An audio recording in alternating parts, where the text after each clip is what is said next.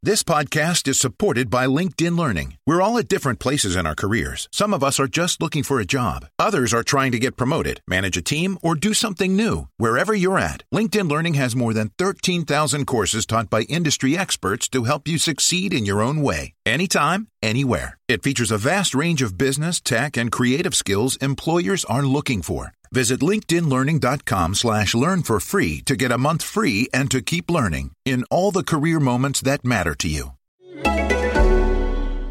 Hello there, wonderful listeners of Signal. James here. Just wanted to jump in at the start of the show to let you know about a couple of cool things for your diary in the next couple of weeks.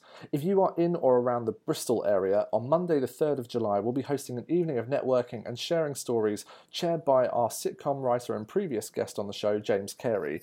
It's part of our series called Life in Babylon Stories from the Lion's Den. We're looking at the idea of growing distrust in the media, fake news, and all the stuff that we talk about here on the show, and the life of a committed Christian working in the media industry, and maybe how it can take toll. So if you want to join us on the 3rd of July, you can get tickets for the event over on themedianet.org or from Eventbrite. And if you can't make it to Bristol, then maybe you can make it to Manchester. Monday, the 17th of July, Tim Plimming will be hosting the next in our series of events, including guests such as Kate Nicholas, who's the former editor of PR Week, and Dr. Bex Lewis, senior lecturer in digital marketing at Manchester Met University. So if you want to get involved in either of those events, find out more at themedianet.org. Great stuff. Now on with the show.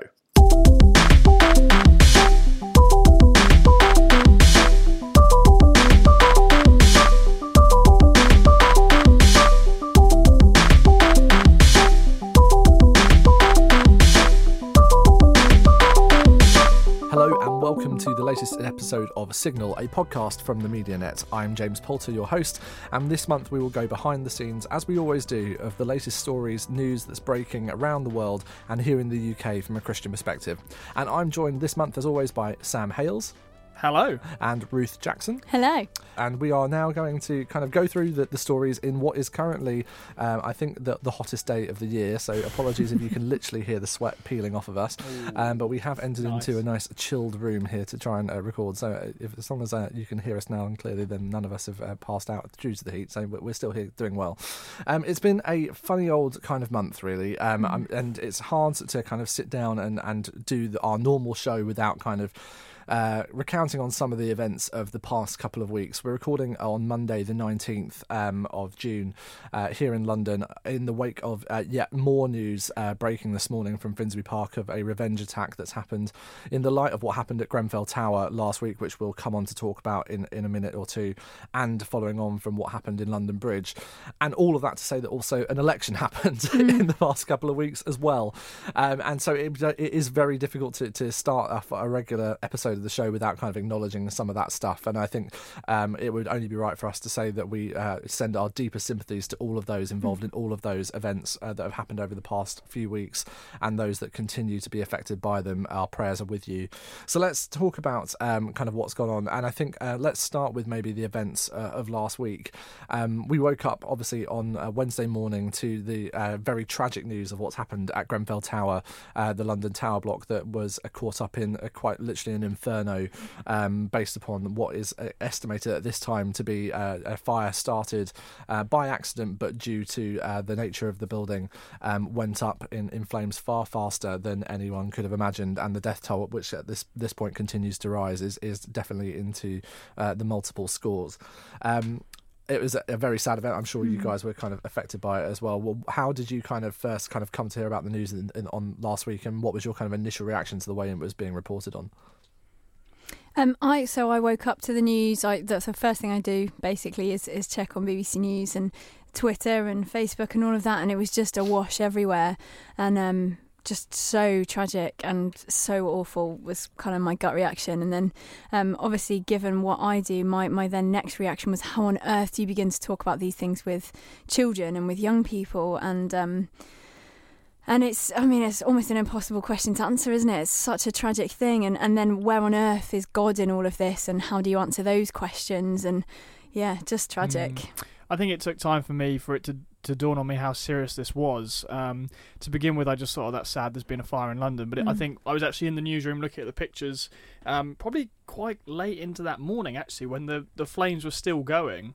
And you realise actually, you know, you start to. I know it's tragic, but you start to sort of think about the numbers and do the math a little bit, and you realise, hang on a minute, th- these are multiple, multiple casualties. Um, and of course, that then led to a discussion in some quarters as to, as to whether there was, I don't want to say a conspiracy, but you know, are they very slowly leaking the figures to avoid some sort of widespread protest or panic?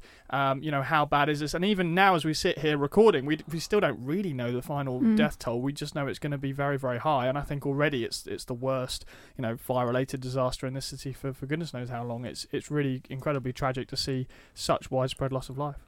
And James, you were there, weren't you, on the Wednesday? Absolutely, yeah, um, yeah. So Wednesday morning, when we uh, kind of saw the news, I was sitting in our um, kind of cafe at work and, and saw kind of what was happening, and we decided to um, gather up some donations and, take them down and just kind of go and see what happened. So kind of left work uh, with a couple of colleagues and, and headed down there.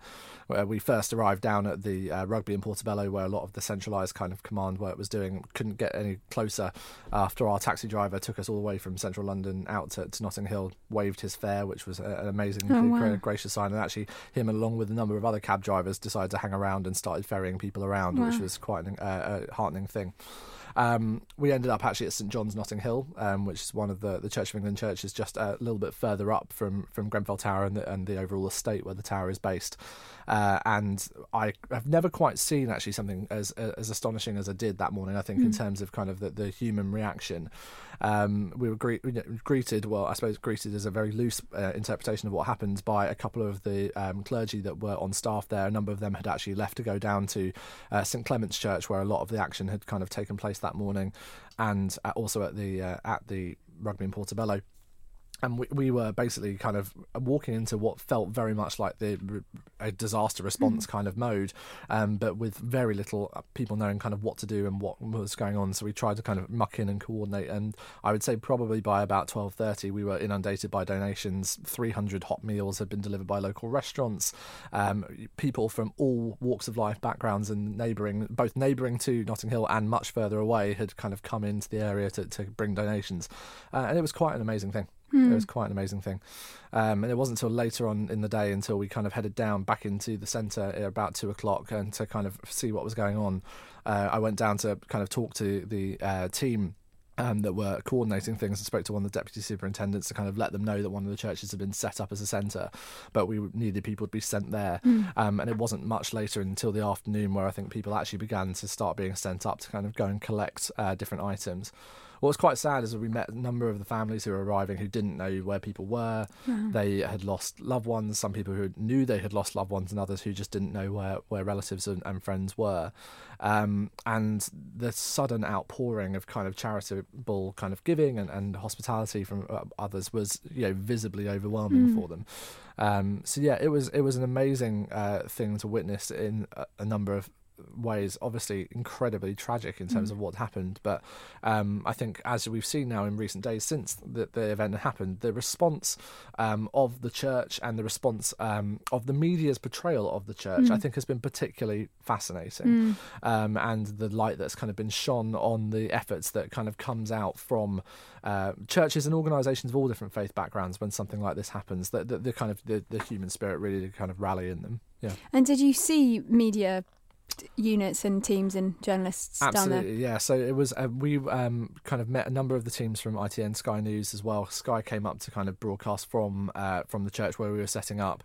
I also helped kind of guide a couple of the um, the BBC Worldwide reporters around to go and find a couple of the clergy that they wanted to speak to as well, including the Bishop of Kensington, um, Graham Tomlin, who's done a lot of the media work in the past couple of days. Obviously, in uh, you know, kind of the event happening in his diocese as well.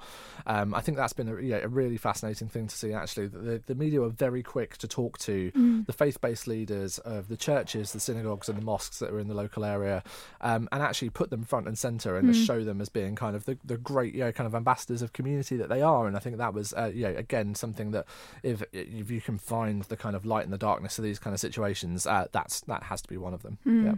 So it's it's one of those things that we kind of leave out there. I suppose. How have you guys seen? Obviously, particularly in the light of this past couple of days, you have seen a number of these kind of media figures church figures um, kind of become very present in the wake of it. Mm. How have you kind of felt that the uh, the kind of church has been betrayed in the answer of that, and also that you know, kind of particularly those who've been at the centre of it? If you look at, Mm. like I say, the Bishop of Kensington, the Archbishop of Canterbury, again, uh, you know, very prominent in those. What's been your kind of reaction to that? Sure. Well, response? I, I think you know, as someone who works in, in the Christian media, I'll be honest and say sometimes there's a temptation to crowbar in a Christian angle to a story that, that there just sometimes isn't a Christian angle. and We have to be honest about that. Whereas with this particular event, I felt like there was a very strong and very legitimate Christian angle on the story because hmm. churches really were the first responders.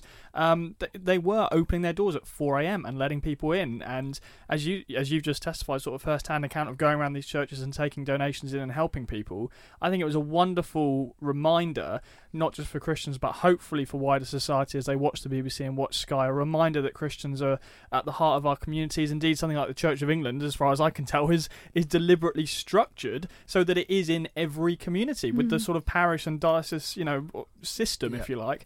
Um, so it was a wonderful reminder, I think, for people who aren't churchgoers that actually the church is there to serve you. The church is there to help you, whatever background you are. And where terrible things like this happen, Christians can, um, you know, just because of some of the structures, be the first people there and uh, show Jesus' love in really obvious and outward and practical ways. So I thought it's fantastic. the ways the way that everyone has responded has been a, a really beautiful thing and i think that's not just about the fire it's about the manchester attacks and you know the terrorist attacks in london recently as well and i think um i mean hopefully it will kind of give people I've I've been hearing some brilliant stories. I've got a lot of um, Christian friends who are in West London churches, and they all held really moving services on Sunday. And actually, they said that their churches were flooded with people.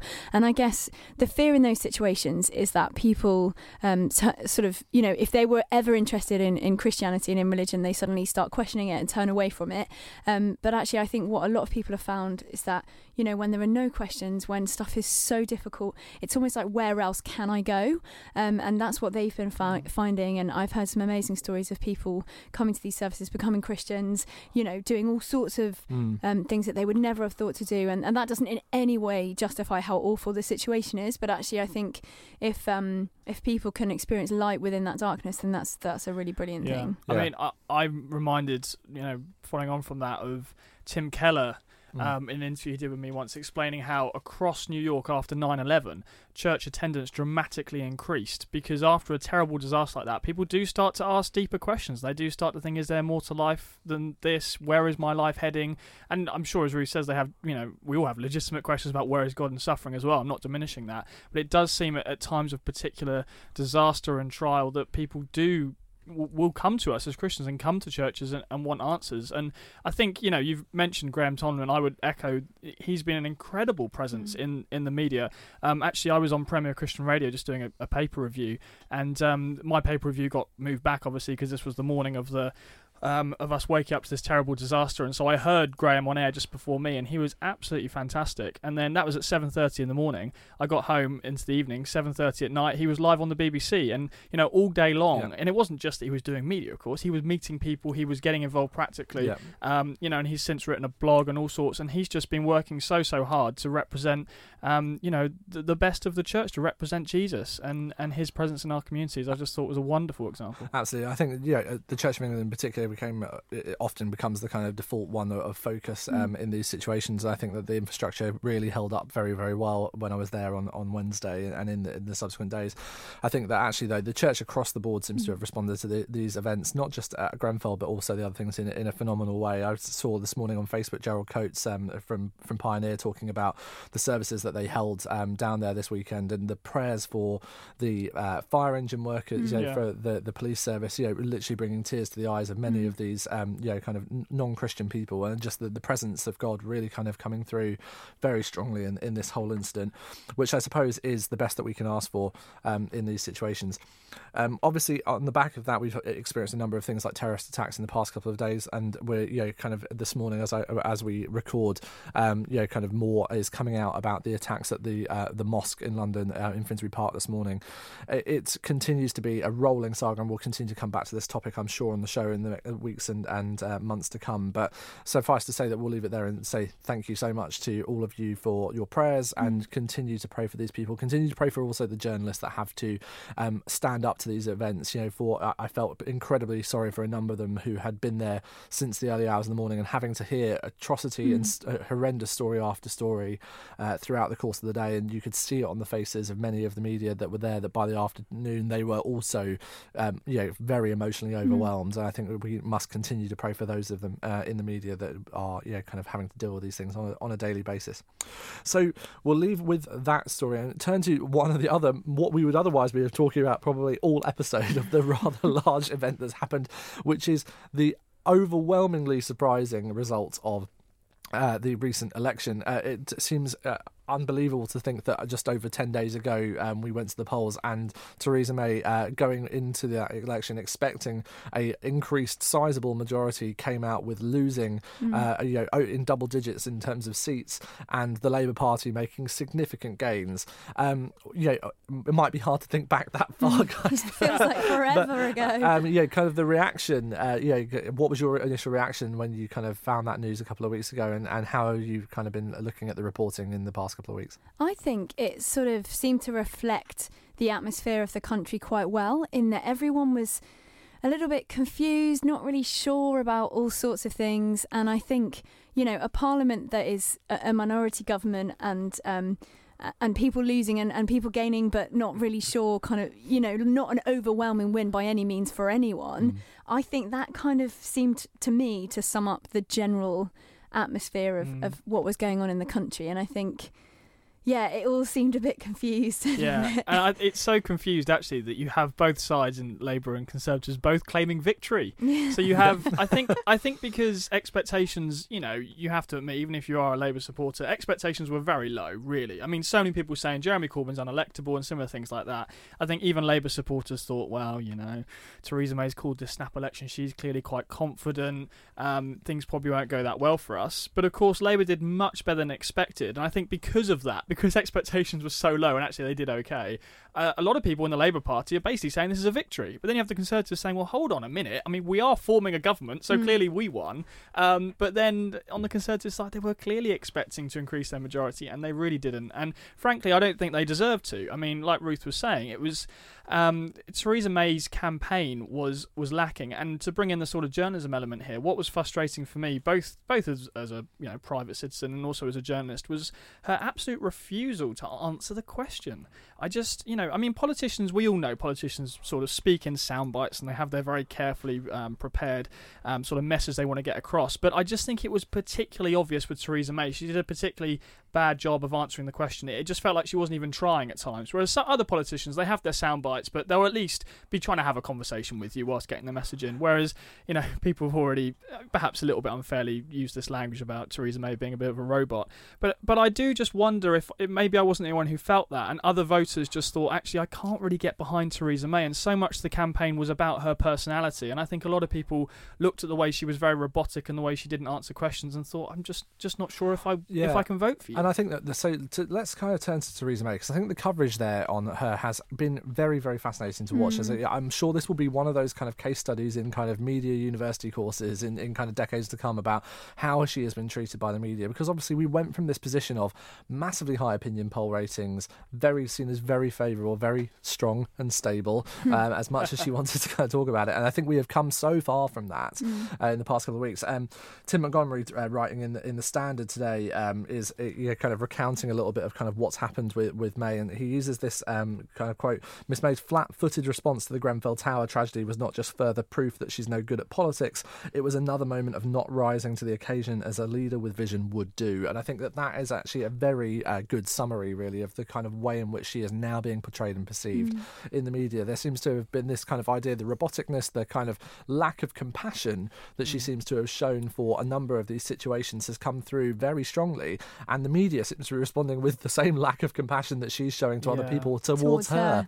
Yeah. Yeah, I mean, I think it's it's a real tragedy that we've kind of we've politicized, you know, the Grenfell Tower thing because that is just a really sad situation, and in some senses, we should not be politicizing that.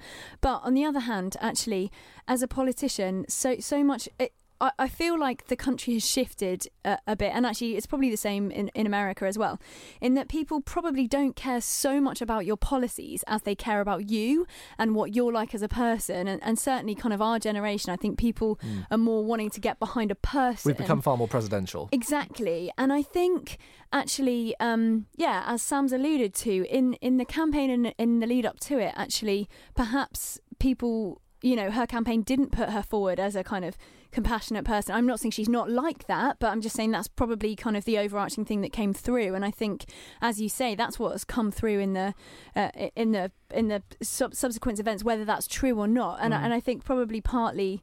Um, she hasn't helped herself there, Mm. but I wonder if also it's kind of a popular thing to then, you know, if someone like hitting someone when they're down, isn't Yeah. it? And My, my concern is, I wonder if we've politicised grief. Yeah, So, so what's now expected is, well, as prime minister, you should go down there, you should meet people, and we want to see you cry. Yeah. We want to see you Mm. show emotion.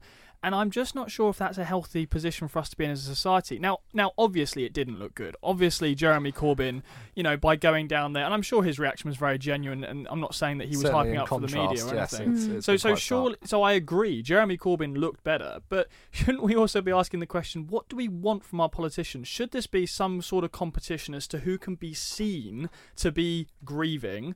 Or, or should we be asking the policy questions perhaps and putting those front and centre of well to be honest with you like James just alluded to there were good Christian people down there and others who were listening who were helping do we need the prime minister to physically be there, or do we need the prime minister to be setting policy so stuff like this can't happen again? Now, clearly, those two things aren't mutually exclusive, and you could argue Yeah. that, that both should happen. But I do get slightly concerned when you know you sort of contrast Corbyn and May and say, well, clearly May isn't compassionate and Corbyn is, because I just don't think it's as simple as Well, that. and I think that it's also telling that yeah, we've seen the story break. uh, I think a couple of days ago now of um, that Theresa May has been seeking private counsel from the Archbishop of Canterbury and you know, kind of prayerful counsel, and that strikes me a little bit. Yeah, maybe that is a somewhat of an explainer. That you know the way in which that she interprets these things, the way in which she handles these things, is to try and exhibit that strong stability in public, but actually in private she is seeking counsel, and that she her faith is kind of very real to her. She's often uh, you know kind of spoken about her faith, and I think there's no reason to think that she's politicizing her faith. In fact, No. actually, she's handled it kind of very well in many respects. But I think this lack of kind of visible compassion, you're right, Yeah. is that the you know when faced with some of these stories that we've been, had to deal with in the past few days um, and weeks, and you know the constant kind of rolling news coverage of people grief stricken being doorstepped uh, on in the immediate aftermath of these things happening, um, you want to see the the political reaction to not only be one of stability and we're going to solve things, but if it comes across as too much like that, it looks like you're hardened. And I think that that kind of desire for compassion and that desire for kind of empathy is something that people are really crying out for, and they just weren't seeing with her. Yeah, absolutely. And you know, going back to what I said about the sound bites, I think it's the same issue. She was speaking in sound bites, and that, that doesn't make you look compassionate. It doesn't make you look like a real human being. And and actually, I would argue part of the reason why people like even like Boris Johnson, even Nigel Farage, they actually often get quite high approval ratings because they don't appear, at least, to be speaking in sound bites. They appear to just answer the question. They're not afraid actually to show a bit of emotion. Um, Yeah. Whereas, yeah, Theresa May hasn't hasn't come across so personal. However, as we've seen that that can backfire for you as well. So obviously, the other kind of main upshot of the recent election result is also that Tim Farron has now stood down as the leader of the Liberal Democrats, and I think you know for him trying to kind of play out those faith-based opinions in public is also kind of a case of how maybe not to have handled that situation in, in kind of hindsight. I think we spoke about him a couple of months ago when these first kind of things uh, go, kind of came to the fore, and I think we all felt you know kind of well done him for trying to kind of live out his faith publicly in such a way, but it seems to have very much backfired on him, unfortunately, in the in the recent wake of um, you know kind of the election result, and then obviously particularly these issues around kind of gay sex and, and marriage that were you know became really to muddy the waters of the message that he was trying to get across, and has now stood down. You know, do we think that that's a shame? Has he done the right thing? Has he you know kind of just crumbled under the pressure? I mean, like you know, what would we have expected otherwise?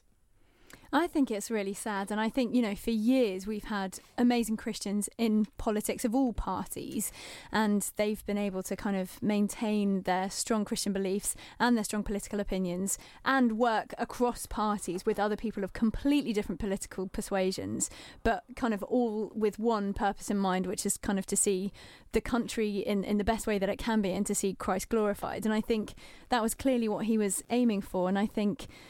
I don't know whether it's the fault of the media, whether it's the fault of humans, whether it's. I mean, it, it's such a kind of messy situation, but I feel like partly I, I, I do think we as kind of citizens are a bit to blame in that we just constantly want to ask the really annoying questions and the nagging questions. And I just think give the poor guy a break. Mm.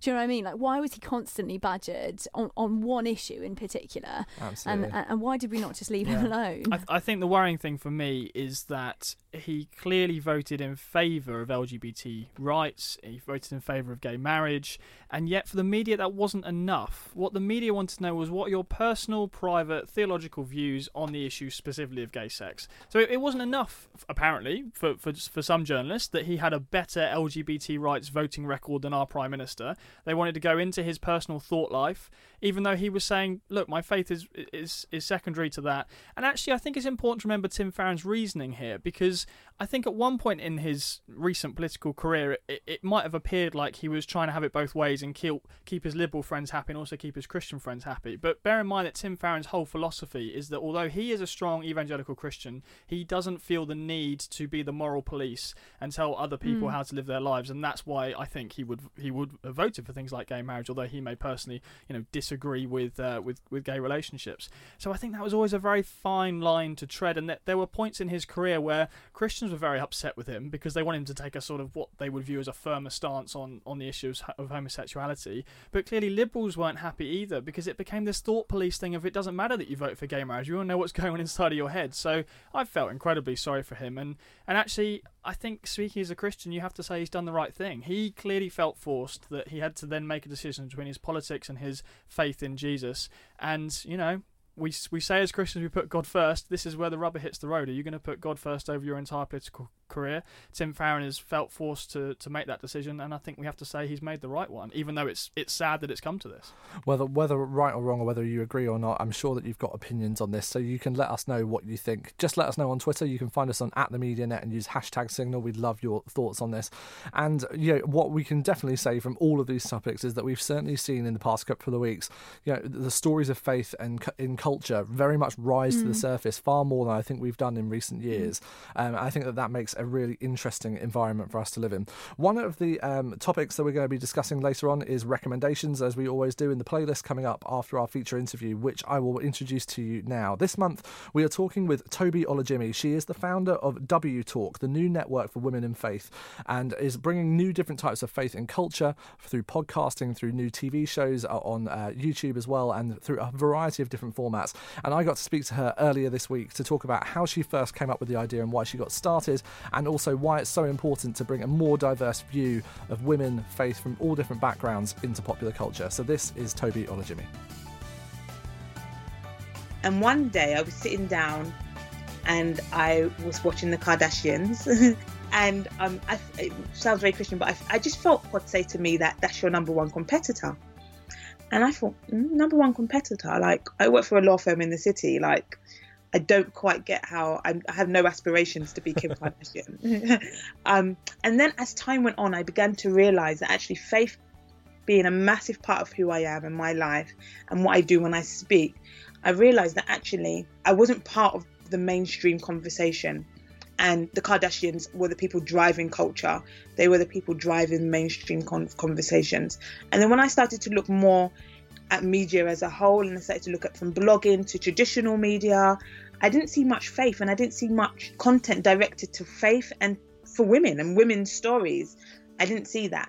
And so when I speak at an event and I'm saying, you know, you're fearfully and wonderfully made, like, you know, you can do anything that God calls you to be, you know, and I'm saying all of these things, and you go to these wonderful events and people are, you know, empowered and pumped up. And then they go back and they engage with culture in which we're not having a conversation with culture. We haven't engaged with that culture. So when they leave the event, so they leave the wonderful conferences for which churches and Christians do so well, and then they go back to mainstream culture, our presence isn't known like it should be. And I think at that moment, if I'm honest, WTalk was born because I thought, well, I want to sit at that table. And so you talk about this idea of mainstream culture and this you're obviously coming from though a faith perspective. So where do you see those two kind of melding or what's that kind of how do you strike that happy balance between this you know much more culturally based stuff looking at kind of content that is relevant that's speaking to the mainstream you know, whether it's the kardashians or anyone else? Yeah. um, and how do you balance that with the content that you're intending to make around kind of faith and bringing that faith discussion into what is something that is looking to the outside more mainstream? Yeah i think that the principles of Christianity are, I would argue, basic human needs. So, belonging and love and forgiveness and learning to love yourself and love others, you know, mercy, justice, social justice, you know, mourning with those who mourn, being the voice to the voiceless. These are things that at the center of who Jesus was. Um, he was an activist. He, you know, showed mercy to us he loved us with an he loves us with an everlasting love. He died for us while we were yet still sinners. When I say all these things to people who have never stepped into a church, they're like, "What? Loved us with an everlasting love? Sin, sin, what? Like hell? That's what they see." But actually, when I talk about belonging and when I talk about justice, when I talk about mercy, this is a language that they all understand and I love TV. Like I'm definitely a TV person who binges a lot of TV. So for when I'm watching the Gilmore Girls, sometimes I see those underlying values. So what we want to do is we want to create content, whether it be a devotional because you actually want to get deep into the scripture, whether you're listening to a podcast, um, where we're just having a chat, whether you're watching a series that we've created, we want to underpin our content with those values. And we want to show real life. I think that life has its ups and its downs. It isn't a straight line. You can have the lightest of days and you can have the darkest of days. But in both of both of those days, faith is still relevant, and we want to create content and share stories that show both of those days. Throw our faith up at our upper gate and see if it sticks. And I believe that it will. Um, it's about telling stories. That's what it's about. Um, I always say to people that you know, if Jesus had come down from from heaven and began to speak about the heavenlies, people would, wouldn't have got it. So he sat down and he came to our level and he spoke in parables and parables that are and used the lingua and colloquial language and the the words of those times and that's essentially what WTalk wants to do in relation to, to, to womanhood. What happens when you get to 35 years old and you're still single and you desperately want a husband? What happens when you're married and you've been married for 15 years and you, you're still unable to conceive? You know, these sorts of things. I believe God cares about these things. And it's about us having, sharing those stories, but through the lens of faith. I suppose so often lots of kind of women's focused content does end up in that kind of relational space all too often. But you're also looking at content that's going to tackle women in business, women in culture and entertainment.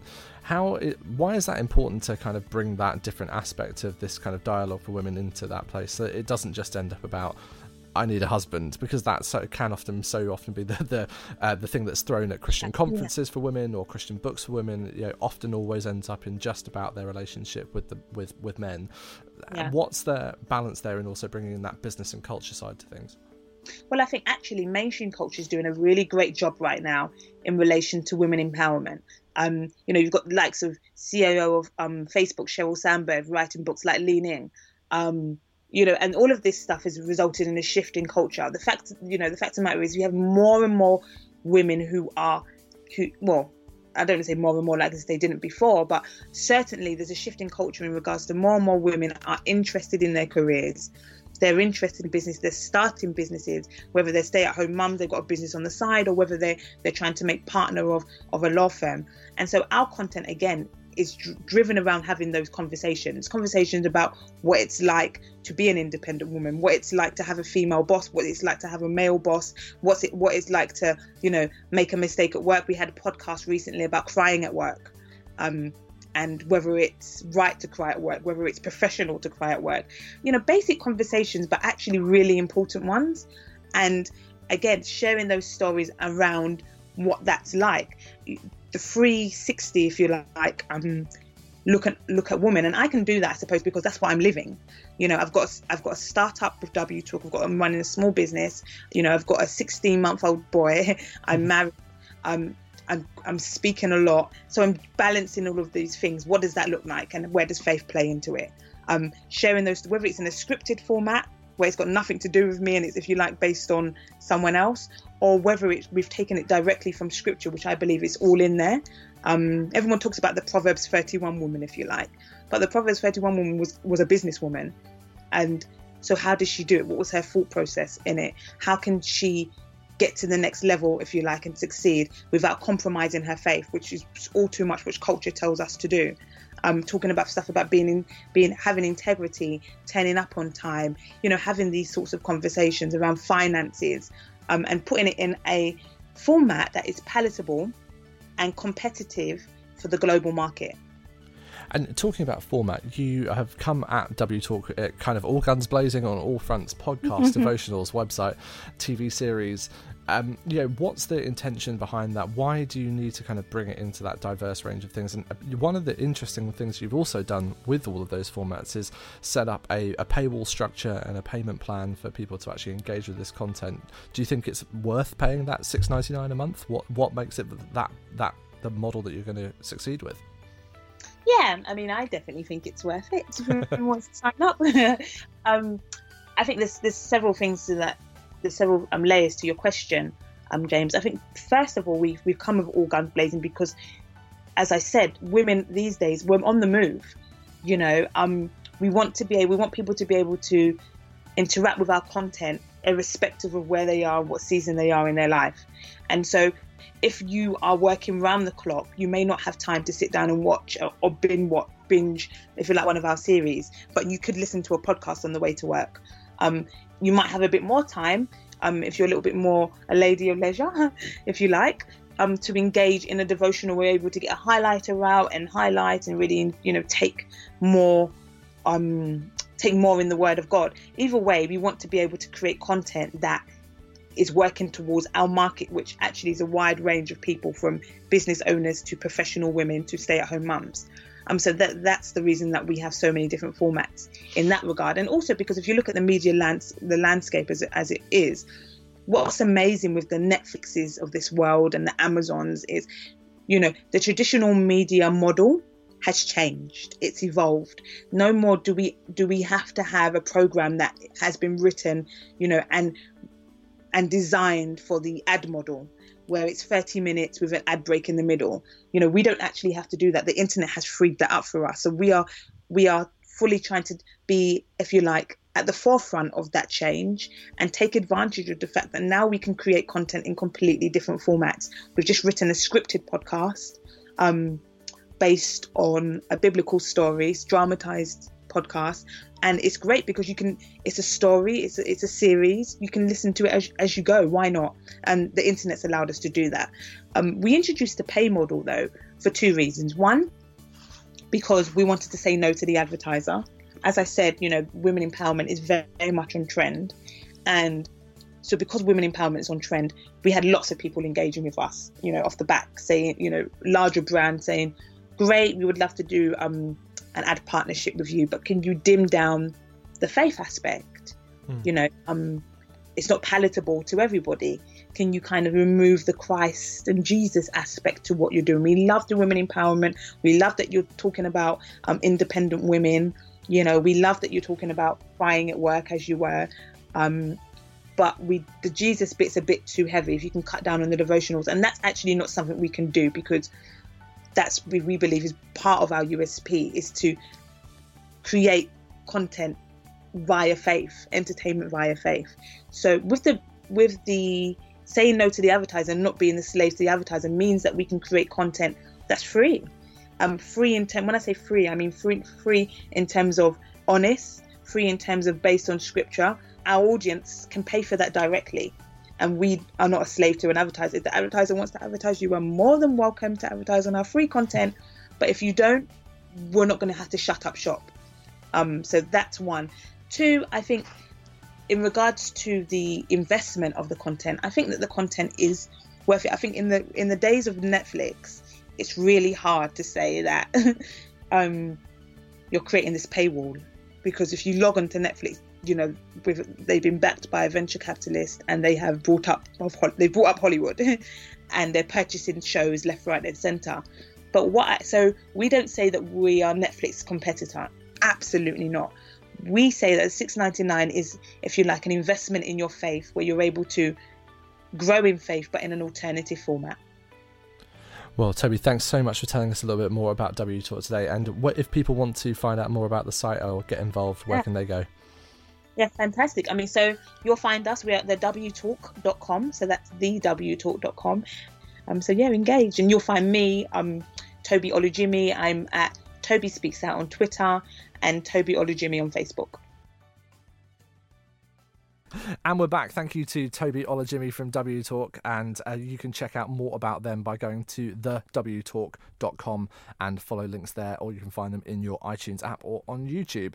So, speaking of cool things to go listen to, watch, and read, uh, it's time for the playlist and things that we recommend. And we're going to have a bit of a kind of throwback Thursday, even though it's Monday special, uh, by talking about some of the stuff that you may have missed, things that you maybe would like to come back to, stuff that's been around for a while, but hey, it's now, there's always time to jump in in this kind of modern world of uh, box sets and podcasts. There's never a bad time to get started on something, even if you've missed it. So I will start with Mr. Hailes with a couple of things that he has on the list. Uh, what have you got for the playlist? Well, I've been in- throwbacky month. I'll start with the current one. The current one is uh, is Wonder by Hillsong United. It's the new Hillsong United record. Really, really great um, new album. I particularly me- recommend "So Will I" in brackets 100 billion times. Just a amazing sort of hymn-like, really great track. deep lyrics. Um, really, I get quite emotional listening to it. If I'm, if I'm being honest, there you go. You know, that's. Uh, Sounds naturally welling up right now. I am. I am just thinking about it. It's it's a fantastic record. The throwback one is something that I hope everyone will have already watched because it is superb. If you work in the media, you basically have to watch this. It's called The Newsroom. Uh, it's by Aaron Sorkin. Um, DVD box set came out a few years ago, and um, no I one's was, watching it on DVD, Sam. Oh, that's true. That's true. I was I was given. You given. can go and download it. For I was given- modern on members. VHS. oh, all right, all right. I was look. I was given the DVD box set for Christmas, and my wife, who also works in the media, hadn't seen it before, so I'm watching it with her, and she's loving it as well. So it's it's nice to rewatch it with someone who hasn't seen it before, and she's really enjoying it. And and actually, just the just quickly, the the reason I'm particularly enjoying it is we started watching it just after one of the recent sort of terrible terrorist attacks that happened. And obviously, I need to preface this by saying any suffering that I'm going through as a journalist is in no way comparable to the people who are truly at the heart of these events. But even so, when you work in a newsroom and you're surrounded by this stuff, Mm. and it's not like you can just switch off your phone and ignore the media like other people in other jobs could do. Like you are surrounded by this stuff 24 7 as part of your work life. I actually got home just feeling a bit rubbish about being a journalist because I just I don't enjoy being surrounded by bad news at all. And um, there was something just quite uplifting about watching this fictional series of how journalism can be done well and actually the importance of it and why our jobs do matter as journalists and the sort of you know more of the sort of redeeming qualities. And if you've seen the newsroom, you'll you'll know it's it is quite a positive look at our profession and what our profession can be when it's at its best. So I found I find it quite inspiring on that level. But well. Sam, that's why you're a good journalist because I think if you got home and you weren't sad, well, then actually, I mean, obviously heartless. there's a there's a line, isn't there? You can't Sure. cry about every sad Yeah. But at the same time, the reason you're a good journalist is because you hear a really sad story and it makes you really Yeah. sad because you're a human being. And actually, uh, that's part of why you tell it well because you need to get that across. You can't just be hard nosed and kind of tell someone's story in a really cold, Mm. factual way because there are humans at the heart of these Yeah. stories. And actually, it's heartbreaking what's Yeah. happening. So I think that's a really important thing. Yeah, absolutely. I think the newsroom is a really good example, though, of where you do see that kind of like the portrayal of what happens when you kind of like a journalist breaks and sees the kind Mm. of the, the wood for the trees and wants to speak their mind. Yeah. Uh, remember, Mm. there's an opening seg- segment in the in the show where uh, Jeff Daniels is kind of on a panel event talking about kind of uh, the the media and where it is, and kind of talking about the kind of state of journalism and politics at the time. And he basically just goes off the cliff edge in terms of kind of a rant that then gets captured on you know video. It goes viral on Facebook and on YouTube, and it just kind of that whole media swirl where you know the, someone who is talking about the media becomes a subject of it, and it's just a really fascinating take. So, yes, a little bit old. It's been around for a couple of seasons, but Sorkin's work is But- some of the best television you're and ever going to go also after. second time round, it's just as enjoyable. It really is. So it's well it's well worth rewatching in my view. okay, On I will- VHS. Do you remember the time where you would actually have to rewind the VHS Oh, yeah. tape, and you would kind of get, you know, kind of sit down? There will be people listening to this that I'm pretty sure will have never experienced this now, which is just You'd have to pause it for the dates, mu- adverts. dates us. If you were recording off the telly. Yeah, recording for the telly, pause for the adverts. But also, if you ever kind of got to that point where you wanted to watch your favourite movie movie and you put the VHS tape in and you're like, oh, it's Is not it been rewound and I've got to wait now for that kind of moment. It's like, God, my impatience clearly in the YouTube generation has been, uh, it, you know, kind of well tamed by having to live through the the basically terrors of VHS tracking. okay, um, so on from uh, box set uh, number one to a slightly more recent and current box set with box set number two. And uh, Ruth, what are your recommendations this month? I am going to recommend House of Cards. Um, again, just because it feels kind of quite topical. I'm not saying that any of our leaders are like uh, are like Frank from uh, House of Cards, but And to be clear, you are referencing the current House of Cards on Netflix with Kevin Spacey, not the BBC original from several sorry, decades ago. yes, yes, which That probably is on did come out VHS. That is on VHS. exactly. I think only only available on VHS. Probably. Um, but the first, I mean, the when I watched the first few series, I felt like I learned. Um, it was a bit like watching The West Wing. I felt like I sort of learned so much about American politics, but wasn't quite sure what was factual and what wasn't. So it kind of made me go and look at everything, and and through that process, I felt like I learned quite a lot about American politics. Please um, don't base your entire political understanding of the US political operation by House of Cards. But yes, good point. Carry on. Um, but yeah, I, I think it's I think it's really interesting. It's it's kind of obviously a satirical look on um, on politics and, and government and, and all of that. But it is it's just really interesting.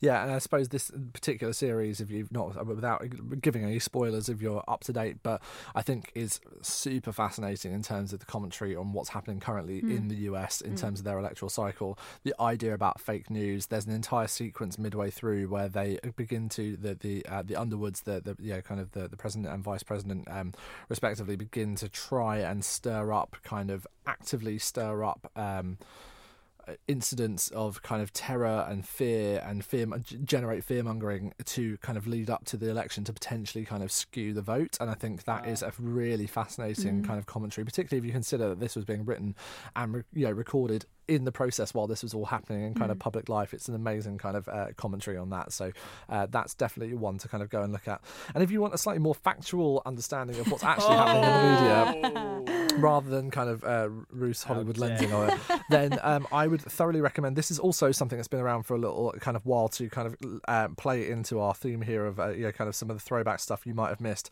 But a show, um, a podcast called On the Media from WNYC. If you are obviously working in journalism or you've got an interest in the media, you probably wouldn't be listening to this show unless you unless you did. Um, so why not have some more of that? So I recommend uh, On the Media from WNYC. Um, it's hosted by Brooke Gladstone and it is, features all different sorts of takes on the media currently, um, but not just from a US perspective, but a kind of global view. Um, I would really recommend uh, the most recent episode, The Trouble with Reality, from back in May. Go back and have a listen to that, um, which kind of goes the, uh, behind this idea of smoke and mirrors, fake news, and some of the topics that we've been kind of covering on here. So that's one for your podcast app, wherever it is that you are listening to us. And that is it for this month's show. So thanks so much. If you are in your podcast app while you're listening to us, you must be somewhere, then you can do us a favour, and we would really love it if you would go and rate and review the show. Go and leave a star rating in iTunes, on SoundCloud, or wherever else it is that you get your podcast. It really helps a lot to make the show uh, known to more people. And if you would like to share about it, you can do that on social media as well. You can hit us up on Twitter at the MediaNet, use the hashtag Signal, and you can also find each of us on Twitter as well. I'm at James Poulter. I'm at Sam Hailes. Oh, I'm not quite as straightforward as you. I'm at Ah, Ruth J Jackson. There's always one. just to be complicated. so you can go and find any of us there and leave us your thoughts, comments, reviews. We'd love to hear your feedback on the show. And like I say, leave us a review on iTunes or SoundCloud, and we will uh, love to share some of that feedback with you as well.